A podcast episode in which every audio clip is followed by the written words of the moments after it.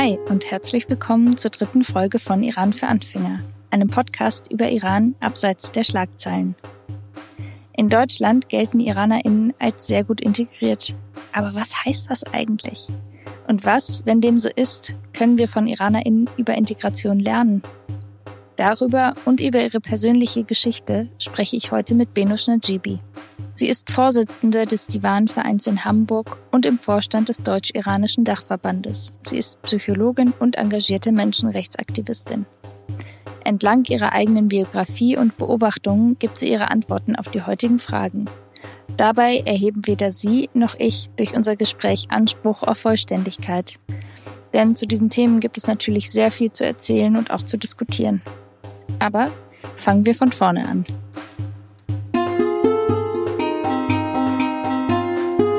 Ich bin mit fünf nach Deutschland gezogen, gezwungenermaßen. ich wurde hier eingeschult, konnte perfekt Deutsch und konnte eigentlich kaum Persisch und musste aber dann im Iran, wir waren zwei Jahre im Iran, äh, dort von Pike auf alles lernen. Dann habe ich halt Persisch gelernt, ich habe danach Türkisch und Englisch gelernt Somit habe ich mein Deutsch verlernt. Und 1996, glaube ich, sind wir wieder zurück nach Deutschland. Das heißt, zwischen 90 und 96 bin ich Iran, Türkei, Griechenland, da habe ich sechs Monate gelebt, also mit meiner Familie. Und dann geflüchtet nach Deutschland. Also war ja alles geflüchtet eigentlich, der ganze Weg. Aber halt mal hat es weniger gedauert, mal, mal mhm. länger. Wie, wie kam es denn dazu, dass ähm, deine Familie damals aus Deutschland wieder zurück nach Iran ist und dann wieder zurück nach Deutschland? Also ich kann mich wenig erinnern an die, also ich versuche mich immer an die Emotionen von damals zu erinnern und daran kann ich mich recht wenig erinnern. Ich weiß nur, dass meine Eltern und ihre Freunde in Kulmbach tatsächlich eine Party gefeiert haben, als Khomeini verstorben ist, weil sie dachten, jetzt ändert sich das Land und wir können wieder zurück. Ähm, ob, sie, ob es genau in der Zeit war, weiß ich gar nicht. Aber meine Oma ähm, war sehr schwer krank und meine Mutter war das jüngste Kind und sie wollte unbedingt zurückgehen in den Iran und wollte sie noch mal sehen, weil sie war schwer krebskrank.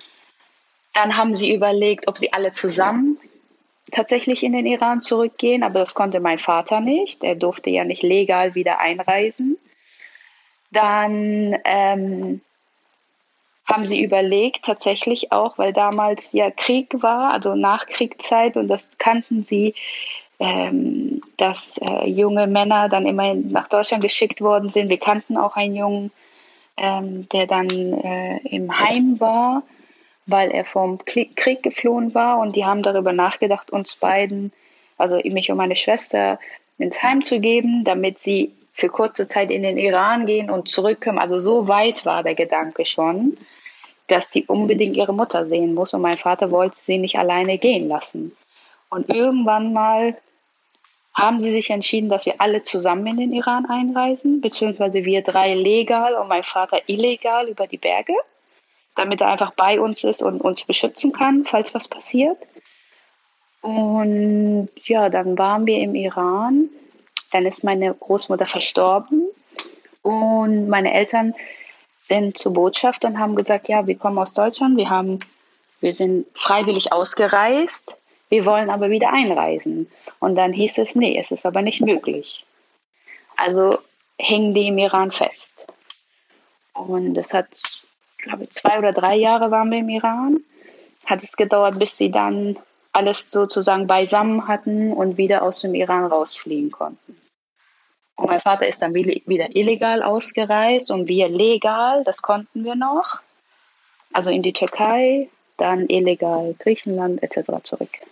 Was an diesen Erlebnissen war prägend für dich, so in deiner Zeit zwischen Deutschland und Iran? Alles. Alles, was ich von meiner Kindheit aus kannte, dieses behütete, normale, für mich normale Leben, war nicht mehr. Ich war ja auf der Flucht, sechs Jahre lang. Und ähm, alles, also die Erlebnisse im Iran, Kopftuch tragen zu müssen, auf der Straße angesprochen zu werden, also beziehungsweise meine Mutter, dass es ja im Iran sich nicht gehört, mit Jungs zu spielen, aber ich habe halt mit Jungs gespielt und habe mir da nichts sagen lassen. ähm, davon, dass meine Schwester den Kopftuch gehasst hat. Sie war jünger als ich oder ist immer noch jünger als ich.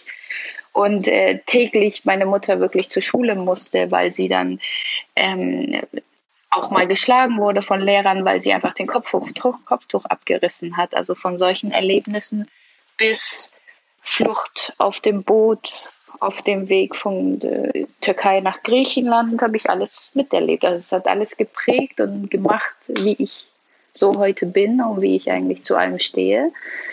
Und deswegen fühle ich mich oder habe ich auch begonnen, tatsächlich seitdem ich 16 bin, eigentlich seitdem ich 14 bin, bin ich Menschen, menschenrechtlich aktiv. Ich habe in der Türkei für die Kurden, die dort gestrandet sind, gesprochen, weil ich halt Türkisch konnte, ähm, von der Gefahr in der Türkei zurückgeschickt zu werden. Und das war damals so. Und ein Verein hat uns damals aufgenommen. Wir waren 160, ja, 160 Leute.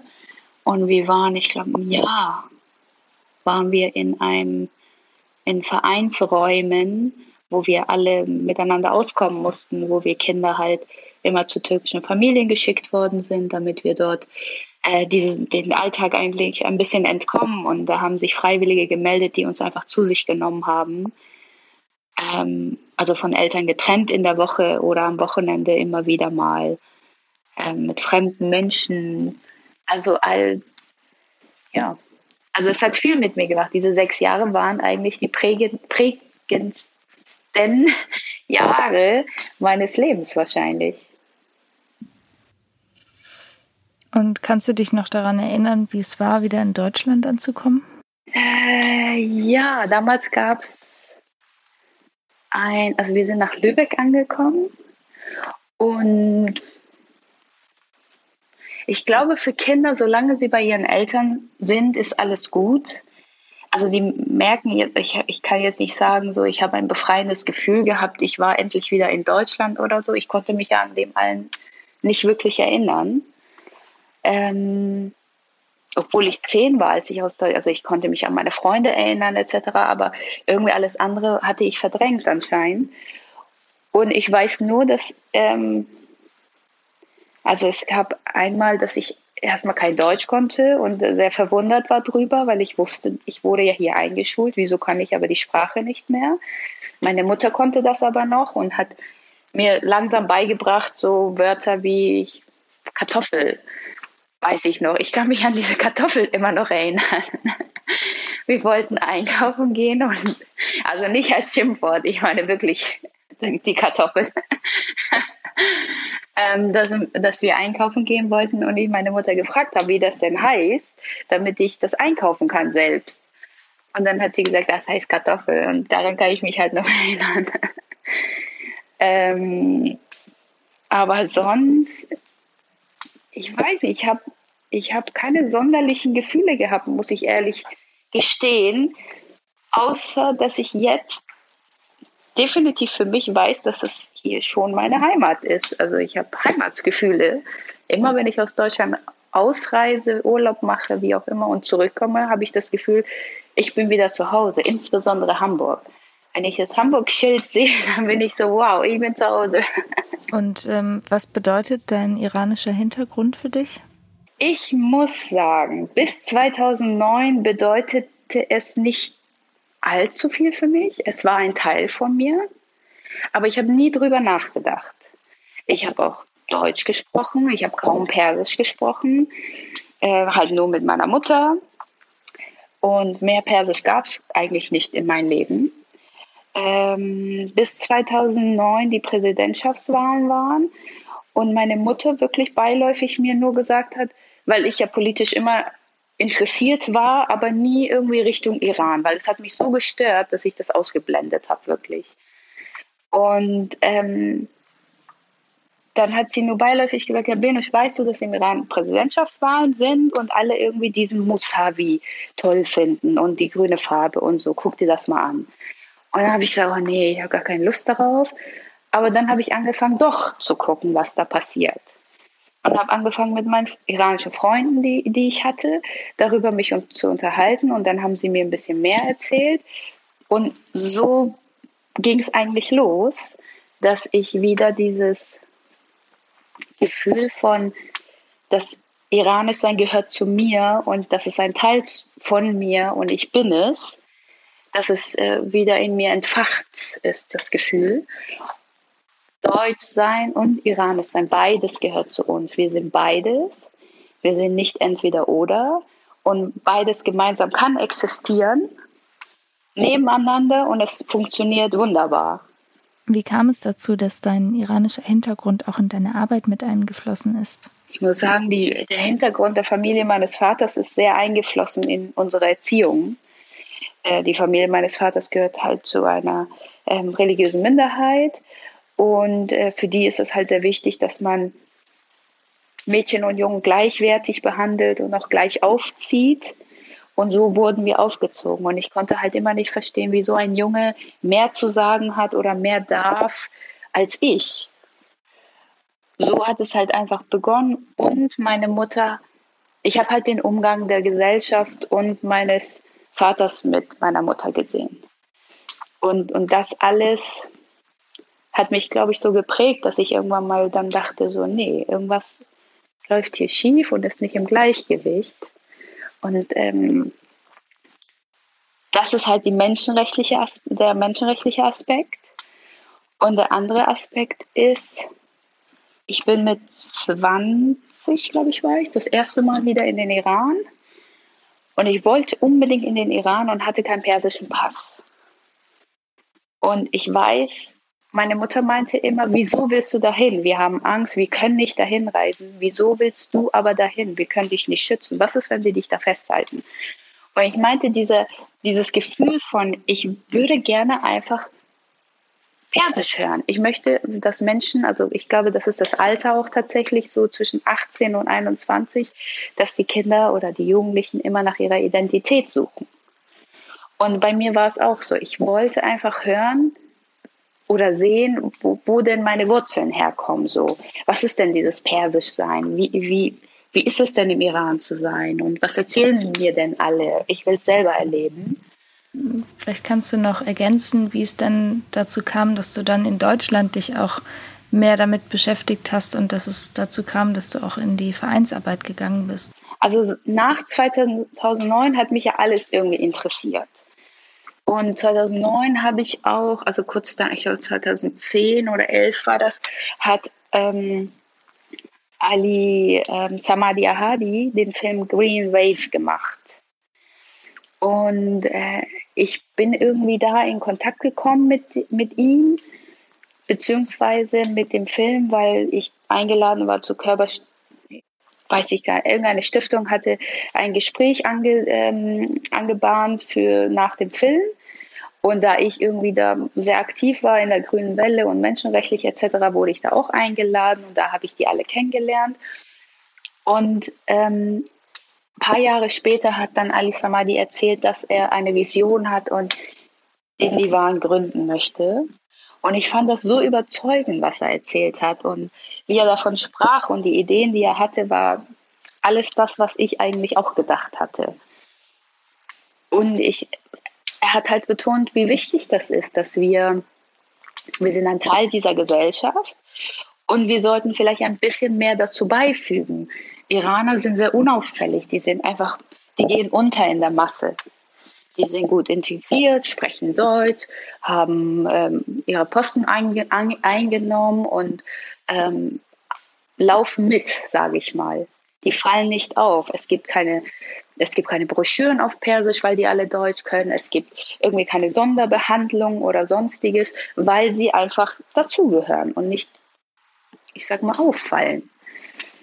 Und das wollten wir nutzen. Wir wollten diese Menschen alle zusammenbringen, aus welcher Ecke sie auch immer sie kommen, um zu zeigen, ja, es ist richtig, wir sind gut integriert, aber man muss uns auch beachten, weil wir auch Dinge brauchen ja, so hat es, glaube ich, begonnen eigentlich. Du hast dich ja sehr viel mit der Einwanderung von IranerInnen in Deutschland äh, beschäftigt.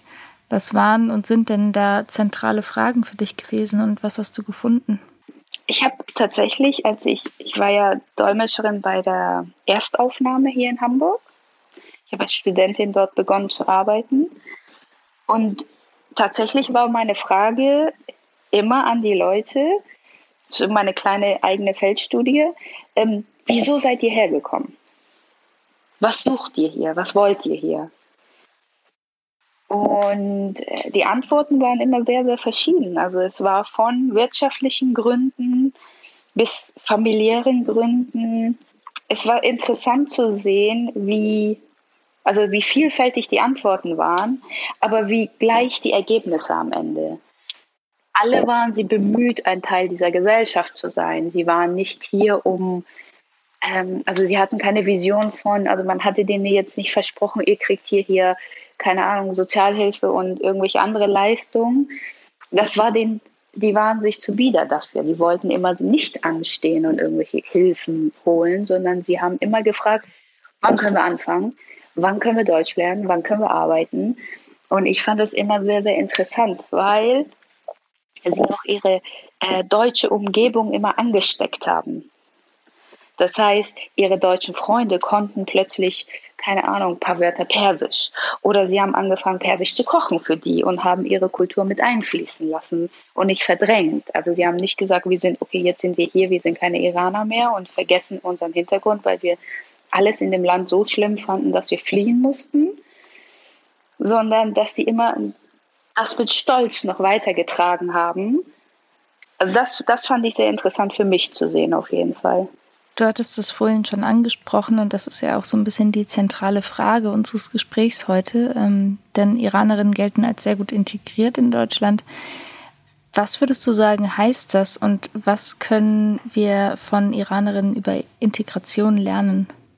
Ja, was heißt das? Also Iraner sind wir sind ja, also die Iraner sind ja in einem Vielvölkerstaat aufgewachsen. Das heißt, in dem Land, vielleicht ist es schwer, sich noch das hier in Deutschland vorzustellen, aber wir sind auf dem Weg dahin tatsächlich, dass wir in der Zukunft in ein Land leben werden, wo Menschen andere Hintergründe haben, andere Sprachen sprechen, zusätzlich zu der Amtssprache Deutsch, ähm, andere Kulturen haben, andere Esskulturen haben, etc.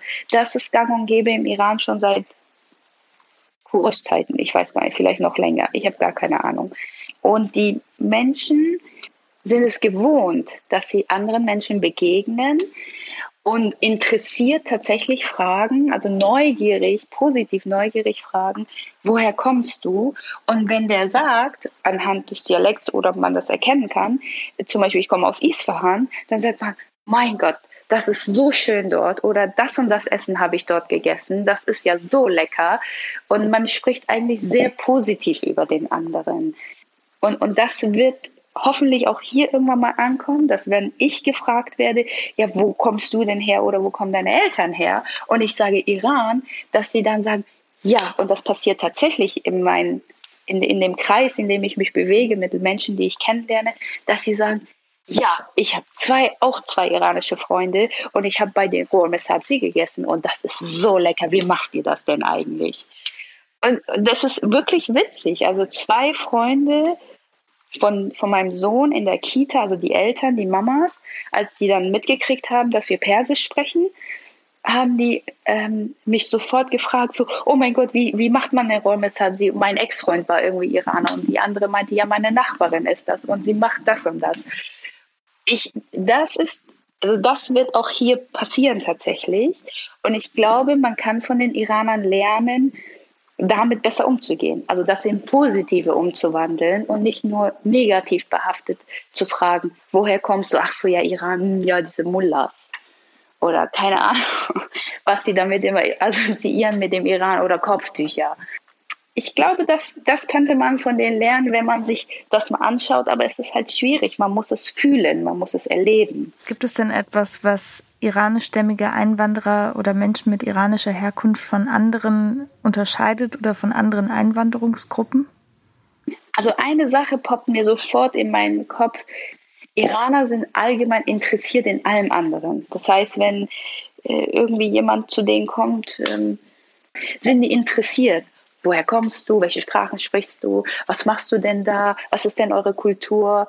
Ich sehe das ja auch in mir. Also ich glaube, dieses sehr interessiert sein ist eine sehr, sehr gute Eigenschaft der Iraner, weil sie ähm, damit immer ein Gespräch anfangen können und tatsächlich äh, somit auch sofort Kontakte knüpfen. Als ich mich damit beschäftigt habe, ist mir noch aufgefallen, dass ähm, Farsi, das ja eine der Hauptsprachen ist in Iran, ähm, ist ja auch eine indogermanische Sprache. Das heißt, es ist zum Beispiel, obwohl es mit arabischen Buchstaben geschrieben wird, es heißt, es ist schon mal ein sprachlicher Vorteil, Deutsch zu lernen, wenn man eine indogermanische Sprache als Hintergrund hat. Ähm, es hat auch mir geholfen, als ich angefangen habe, Farsi zu lernen. Ähm, würdest du sagen, das trägt auch dazu bei, dass einfach die Sprachbarriere vielleicht etwas geringer ist? Weiß ich nicht. Also mein Lebensgefährte ist ist der deutschen Sprache mächtig und lernt gerade Persisch, weil ja unser Sohn Persisch spricht. Mit mir, auch Deutsch natürlich, aber halt mit mir Persisch.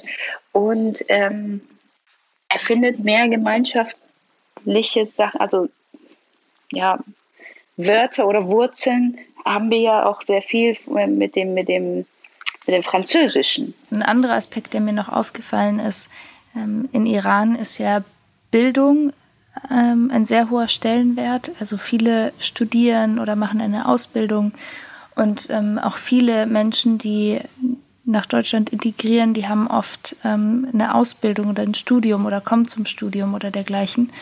Das heißt, es ist erstmal weniger Statusverlust vorhanden.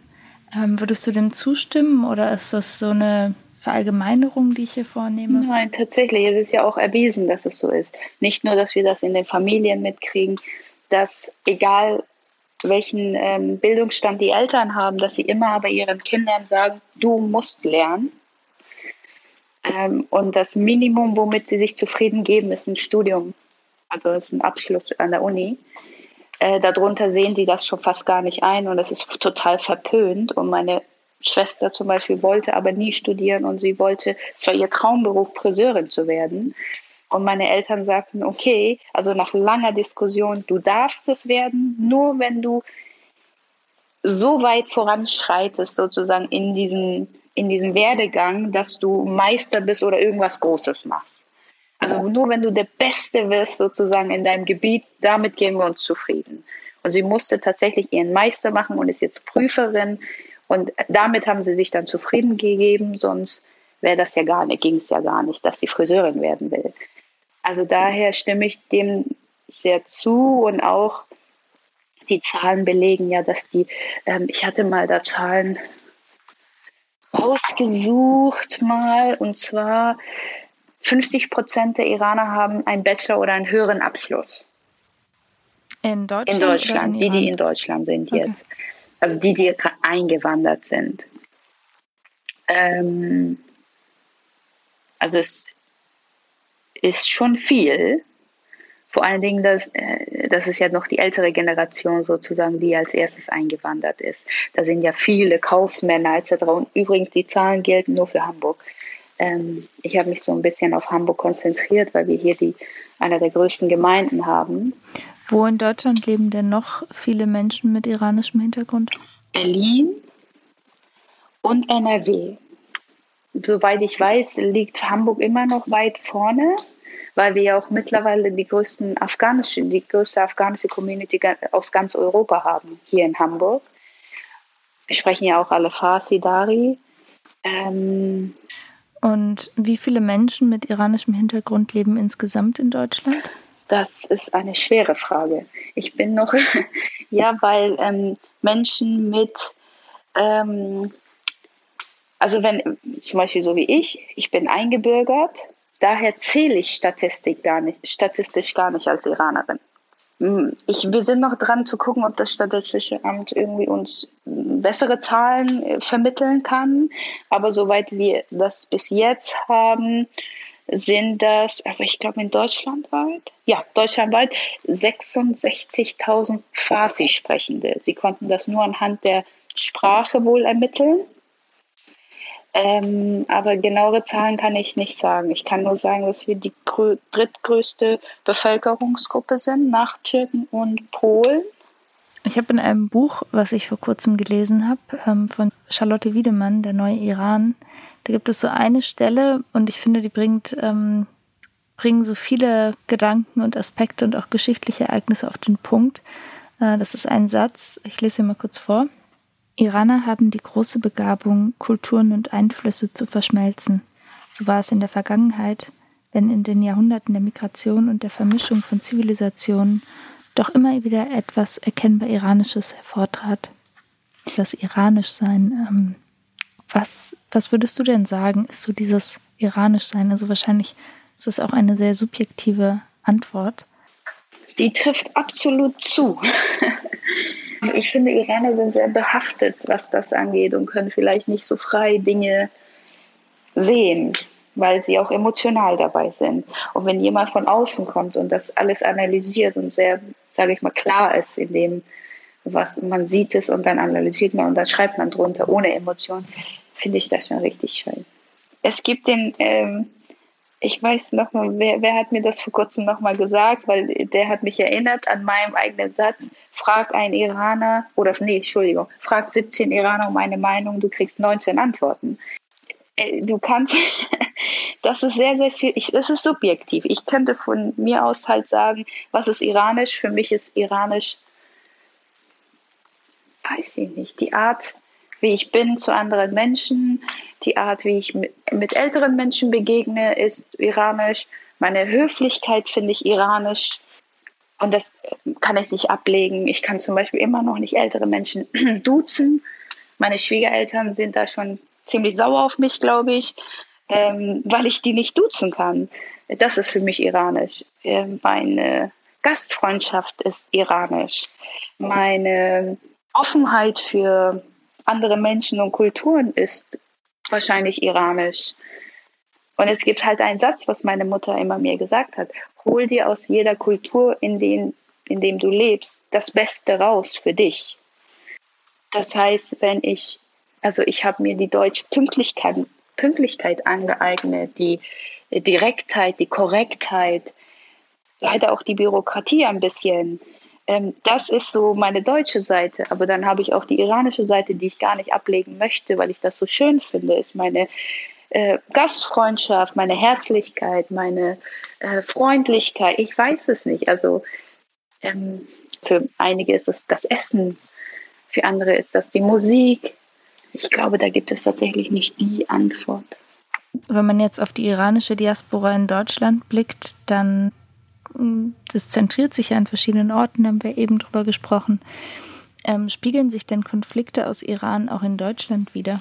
Ja, ein fettes Ja. Als erstes will ich sagen, die Iraner, die, ähm, also die Einwanderung, über die Einwanderungszeit hat sich das so herauskristallisiert, dass zum Beispiel die ähm, wirtschaftlich affin in Hamburg angesiedelt sind. Dann ähm, haben wir die Iraner, die politisch aktiv waren, alle in Berlin. Und die Künstler und die Kunstliebenden und alle, die irgendwie was äh, bildende äh, Kunst zu tun haben, äh, in NRW, Köln, Düsseldorf, also Düsseldorf eher nicht, aber Köln ähm, und Bonn leben, so ungefähr. Und ähm, je nachdem, wann man nach Deutschland eingewandert ist, hat man auch seine Geschichte mitgebracht. Das heißt, wenn man vor der Schachzeit nach Deutschland ist, dann ist man ja sehr links gewesen. Also haben wir die ganzen Linken hier, dann sind die, die nach der Schachzeit gekommen sind, irgendwie, weil das alle Schachanhänger waren und pro-royalistisch waren, haben wir die hier. Wir haben die, also wir haben ja verschiedene Einwanderungsgruppen hier gehabt und die haben natürlich ihre Geschichte und ihre Konflikte mitgebracht aber immer untereinander. Und komischerweise, wenn man mit denen spricht, also wenn man, ich sag mal, wenn wir eine deutsche Runde haben und, und die mit diesen Iranern sprechen, sind die sich eigentlich uneinig, aber trotzdem einig. Das heißt, intern haben sie Konflikte, aber nach außen hin versuchen sie, doch zu zeigen, nein, wir sind alle Iraner und ne, so, alles ist gut. Und alle haben ein Feindbild aber ähm, intern gibt es noch relativ viele Konflikte tatsächlich. Also die haben sich schon so in kleinen Grüppchen oder einzeln, deswegen sind sie auch wahrscheinlich so erfolgreich, weil sie immer Alleingänger waren und sich alleine nach vorne kämpfen mussten. Iraner haben nie gelernt, eine Einheit zu sein. Und das ist allein schon an für sich ein Riesenkonflikt oder hat Konfliktpotenzial, weil wir zusammen sehr schwer miteinander arbeiten. Das sind alles Individualisten und alles Einzelkämpfer.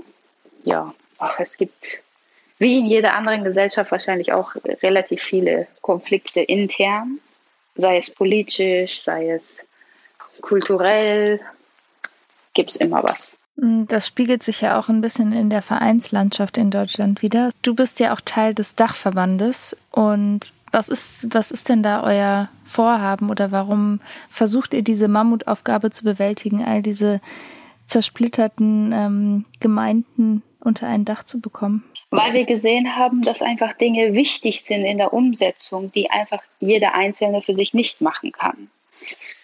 Viele, viele dieser Vereine, denen ist die persische, also die, die Kultur, die Sprache, die Poesie, alles wichtig. Aber wie ich schon sagte, das sind Einzelkämpfer, die das für sich machen.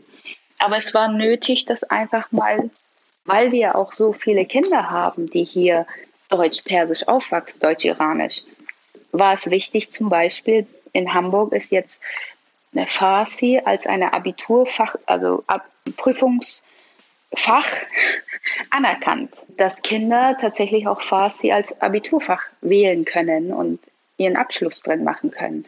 Dafür hat sich halt keiner eingesetzt, weil jeder für sich das toll fand und ne, so, ja, machen wir, aber wie machen wir das? Wir waren keine Einheit, wir waren keine Stärke, die Zahlen wurden nicht gesehen die oder überhaupt so die Iraner wurden, wurden nicht gesehen, sage ich mal, weil sich auch keiner für die stark gemacht hat. Der Hamburger Bürgermeister hat letztes, Quatsch, vorletztes Jahr das erste Mal das persische Neujahr gratuliert, weil der gesehen hat, oh, das sind ja doch ein paar mehr, weil dich der Abgeordnete hier Daniel El-Kanipur dafür eingesetzt hat mit unserer Hilfe und unserem Druck, sage ich mal, dass das ja so nicht geht. Wir haben nicht nur die Iraner feiern ja, die Tadschiken, die Usbeken, die Aserbaidschaner, die feiern alle den Norus. Also solche Sachen sind wichtig, finde ich, damit man einen Teil seiner Identität auch mitnimmt und sich auch hier wohler fühlt. Wenn, wenn wir anerkennen, dass hier Menschen leben, die auch einen anderen Hintergrund haben und deren wie das Kanada zum Beispiel macht, deren Festtage denen gratulieren und mitfeiern und ein Hafsin meinetwegen irgendwo aufstellen, fühle ich mich mehr dazu gehörig hier zu dieser Gesellschaft, als wenn man mich ignoriert natürlich. Und dafür kämpfen wir tatsächlich. Also, dass wir das alle toll finden, dass alle für sich natürlich eine tolle Arbeit machen. Alle Vereine machen eine klasse Arbeit für sich aber dass wir auch lernen müssen, wenn wir was durchsetzen und umsetzen wollen, müssen wir gemeinschaftlich vorgehen und etwas ne, gemeinschaftlich machen mit größeren Zahlen. Und das haben einige verstanden, bei den anderen sind wir noch dabei. Wie reagieren denn die meisten Vereine auf euch? Ähm, ja, sie verstehen die Vision teilweise nicht, die wir haben das Schöne ist, ich sage immer, die Vereine, die es verstanden haben, sind auch die Vereine, die fortschrittlicher sind. Die, die waren von vornherein ohne Wenn und Aber dabei, weil die es verstanden haben, dass wenn wir nicht gemeinsam was machen, wir nichts erreichen werden. Sehr skeptisch und bei Iranern sehr üblich, dass man erstmal gefragt wird, wer man ist und der Hintergrund erstmal gecheckt wird, nicht, dass man Spione der Regierung ist. Das passiert immer. Also der Hintergrund muss einmal überprüft werden, die Personen müssen überprüft werden. Und nur wenn dann fünf andere die auch kennen und sagen, nein, die machen gute Arbeit, dann vertraut man langsam. Also die Vertrauensfrage ist noch ganz, ganz groß tatsächlich. Wir haben vorhin ganz kurz darüber gesprochen und ähm, ich würde das gerne nochmal als vereinzelte Frage aufnehmen. Ähm, welche Erfahrung von Ausgrenzungen hast du denn gemacht in Deutschland und was hast du auch von anderen gehört? Also sowohl bei der Arbeit ähm, in, den, in der Aufnahmestation als auch jetzt über die letzten Jahre und während deiner Vereinsarbeit? Ich habe tatsächlich kaum Erfahrungen mit Ausländer, ausländerfeindlichen Problematiken gehabt, aber ich erlebe es täglich bei anderen. Also in, sei es in der Behörde durch die Mitarbeiter, durch die Ärzte teilweise, die auch in den Unterkünften waren, durch Dolmetscher, die ihre eigenen Landsleute tatsächlich auch nicht so gut behandeln teilweise. Also es gibt vieles, was man tatsächlich sieht. Und durch meinen eigenen Sohn. Er findet, ich bin Iranerin und keine Deutsche. Und ich, er kann mir das auch nicht erklären. Er sagt, nein, er ist deutsch, aber ich bin nicht deutsch, ich bin Iranerin. Wir haben aber dieselbe Hautfarbe, nee, Hautfarbe, er ist ein bisschen heller. Wir haben dieselbe Haarfarbe. Wir sprechen beide dieselben Sprachen, aber für ihn steht das felsenfest fest, dass ich keine Deutsche bin. Also das sind so, ich, ich weiß nicht, wo das, und ich versuche das wirklich rauszukriegen, auch bei ihm, weil mich das interessiert, wie er denn dazu kommt. Aber er ist halt fünf. Er kann mir das noch nicht so genau sagen, aber ich werde es definitiv vertiefen mit ihm. Ähm, aber ich persönlich habe nicht wirklich, also zweimal habe ich nur was erlebt. Möchtest du von diesen beiden Malen noch was erzählen? Mm. Also das erste Mal war ich in der Schule und ich wusste, dass ein Mädchen, also die Schwester einer Freundin und Mitschülerin, äh, wohl in der rechten Szene ist. Und sie hat mich beschimpft im Bus. Witzigerweise haben aber alle meine Freunde zu mir gehalten und haben sie fertig gemacht. Daher habe ich mich dann wieder gestärkt gefühlt, so, okay, das ist nicht normal und das gehört nicht dazu und es ist nicht in Ordnung, wenn man so beschimpft wird. Und das zweite Mal da war es hier in Hamburg von einem Taxifahrer, da wurde ich böse beschimpft. Und äh, da habe ich ihn auch angehalten und habe die Polizei gerufen. Und er hat seine Taxifreunde dazu gerufen, weil halt eine Taxifahrer zusammenhalten. Und alle sind dazugekommen. Und interessanterweise waren das alles keine Deutsche. Und als sie alle näher kamen und ihn beschützen wollten, habe ich gesagt, ja, ja, kommt mal alle her. Das hat er zu mir gesagt, wollte ihn immer noch unterstützen und dann haben sich alle weggedreht und sind weggegangen. Dann stand er alleine da und dann kam die Polizei und na, na, na und so. Sonst tatsächlich, ich kann aber sagen, würde ich kein Deutsch sprechen oder würde es nicht so gut sprechen, würde ich definitiv viel mehr Rassismus erfahren. Weil ich sehe das durch die Leute, die ich begleite zu Behörden, zu Behörden, durch Ärzte, ähm, Sprüche, die sie da tatsächlich Gott sei Dank nicht verstehen oder noch nicht verstehen, da gibt es, also da gibt es so viel, was noch aufgearbeitet werden muss. Definitiv, wenn du nicht die Sprache sprichst, deswegen prügel ich das auf alle ein, die hierher kommen, lernt als erstes die Sprache. Sonst könnt ihr euch nicht verteidigen. Deutschland hat ja schon auch eine besondere Rolle für Iran. Warum ist denn Deutschland so attraktiv als Auswanderungsland und du hast auch vorhin kurz erwähnt, es gab verschiedene Auswand oder Einwanderungswellen nach Deutschland aus Iran. Und du hast auch schon von der ähm, Einwanderung vor 1979, vor dem Ende der Scharzeit mal gesprochen. Also seit 1935 ähm, reisen tatsächlich die Iraner hierher nach Deutschland. Es gibt aber laut einer Studie von Dr. Sonja Mogadari gibt es Einwanderung in Deutschland seit 150 Jahren. Die älteste iranische Familie, die hier lebt, hat die Wurzeln bis vor 150 Jahren tatsächlich.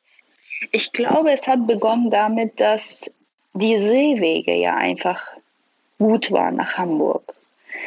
Und deswegen, und Deutschland ist sehr berühmt natürlich, was ähm, technische Sachen angeht. Also die haben die besten Maschinen, die haben die besten Autos, die Ingenieure sind super. Ähm, all diese Geschichten äh, und, und diese halt, ne, diese Sachen, die äh, exportiert werden, das hat einen ganz, ganz hohen Stellenwert. Das heißt, wenn du etwas aus dem, im Iran hast und da steht Made in Germany drauf, kannst du es für zehnmal teurer verkaufen. Also sie vertrauen den Deutschen sehr. Sie wollen immer deutsche Technik haben und die werden auch als Diplomaten sehr geschätzt. Also das alles in einem und also die Kinder zum Beispiel wurden immer gerne nach Deutschland geschickt, um ihre Ausbildung hier zu machen, weil wenn du ein Studium in Deutschland abgeschlossen hast, dann bist du mehr wert. das alles hat die dazu bewegt, dass sie hierher kommen. Das, und Deutschland ist auch sehr berühmt dafür, dass man hier eine Ruhe hat. Also diese Ruhe in Deutschland, die ist einmalig. So einmalig, dass ich teilweise, wenn Menschen mich im Iran gefragt haben, wie es ist in Deutschland, habe ich gesagt, mit einer Sache musst du umgehen können, die Ruhe. Weil diese Ruhe haben Iraner nie erfahren im Iran. Da gibt es keine Ruhe. Und das habe ich auch im Studium mal. Wir hatten einen Professor und der war richtig, richtig toll. Der ist leider verstorben. Und der hat immer gesagt, wenn Sie einen Orientalen behandeln, müssen Sie unterscheiden. Wenn ein Orientaler zu Ihnen kommt und sagt, ich habe Depression und ich bin krank, dann schicken Sie den bitte nicht irgendwo hin, wo er alleine ist. Seine Heilung ist seine Familie und Freundeskreis. Das heißt, sie packen den nach Hause und holen alle dazu und machen einen riesen Get-Together und dann geht es ihm gut. Machen sie das aber mit einem Europäer, dreht er durch und springt vom Balkon. Also diese Ruhe ist hier sehr, ne? Die müssen erstmal lernen und das ist tatsächlich so. Jeder, der einwandert, gezwungenermaßen oder nicht oder angeheiratet, ist im ersten Jahr in Deutschland depressiv, weil diese keine Freunde um sich haben, keine Familie, keine Partys, keine Einladung, Mehmonie, wie wir das sagen, das fällt ja im ersten Jahr weg, weil du musst ja erstmal die Leute kennenlernen etc. Du musst ja erstmal in die Gesellschaft reinkommen. Und dieses Jahr ist einer der schwersten Jahre. Da wandern, also da gehen auch viele zurück tatsächlich, weil sie mit, diesem, mit dieser Ruhe und Einsamkeit nicht klarkommen. Gibt es denn noch eine Frage, die, ich, die du gerne gestellt bekommen würdest oder etwas, wonach ich dich nicht gefragt habe? Meistens fallen einem die Fragen immer danach ein. Aber mir fällt gerade nichts ein. Ich glaube nicht. Dann kann ich dir erstmal meine Abschlussfrage und eigentlich auch meine Lieblingsfrage Nein, stellen. Ähm, Du hast ja vorhin schon die Schönheit der persischen Sprache angesprochen. Hast du ein äh, persisches Lieblingswort? Zum einen äh, möchte ich mein äh, Farsi aufpolieren, zum anderen finde ich, lernt man aber auch immer sehr viel über Sprache, also so kleine sprachliche Feinheiten über eine Kultur. Mein Lieblingswort gibt es nicht. Jetzt erwischst du mich. Also es gibt ein Wort, das kann ich nicht sagen. Also ich erzähle mal was, aber ich weiß nicht, ob es zitierfähig ist. Ähm, Im Iran, wenn man Kinder ganz, ganz lieb hat und die eigentlich ganz süß findet und so, es ist wirklich ein sehr, sehr liebes Wort, aber die Übersetzung ist nicht so lieb, nennt man die Tulesek. ja, Tulesek. Und Tulesek bedeutet Welpe und Welpe. Ja, Welpe, also Hundewelpe. Und ich war mal, mein Sohn war zwei und wir waren unterwegs ähm, zum Restaurant und ich habe halt, er hat was Niedliches gemacht und ich habe gesagt, oh, du lässt sein. Und mein Partner meinte, Benus, was ist das? Du sagst so oft zu ihm, Tulessak, was heißt das? Und dann habe ich versucht, ihm das zu erklären. Und als wir im Restaurant angekommen sind, stieg mein Sohn aus seinem Buggy raus, drehte sich zu uns um und sagte wie am laufenden Band zu uns, Tulessak, Tulessak. er hatte alles mitgehört und Also deswegen, eigentlich ist es nicht zitierfähig. Und wenn ich sage, als Vorsitzender eines deutsch-iranischen Vereins und Dachverband ist mein Lieblingswort Tunesek. ich weiß nicht, ob das so gut ankommt, aber ich finde das witzig. Also wir hatten hier in der Reihe schon äh, sehr verschiedene Worte. Ähm, von daher, ich finde es immer spannend, was Menschen so ja, sich herausnehmen und was ich oft stecken ja auch bei Worten ähm, so innere Bilder mit drin oder auch eine persönliche Geschichte. Von daher finde ich, ist das eigentlich absolut zitierfähig. Ja, ähm, das ist die Geschichte. Ja. Super. Dann vielen Dank und einen schönen Tag. Danke ebenso.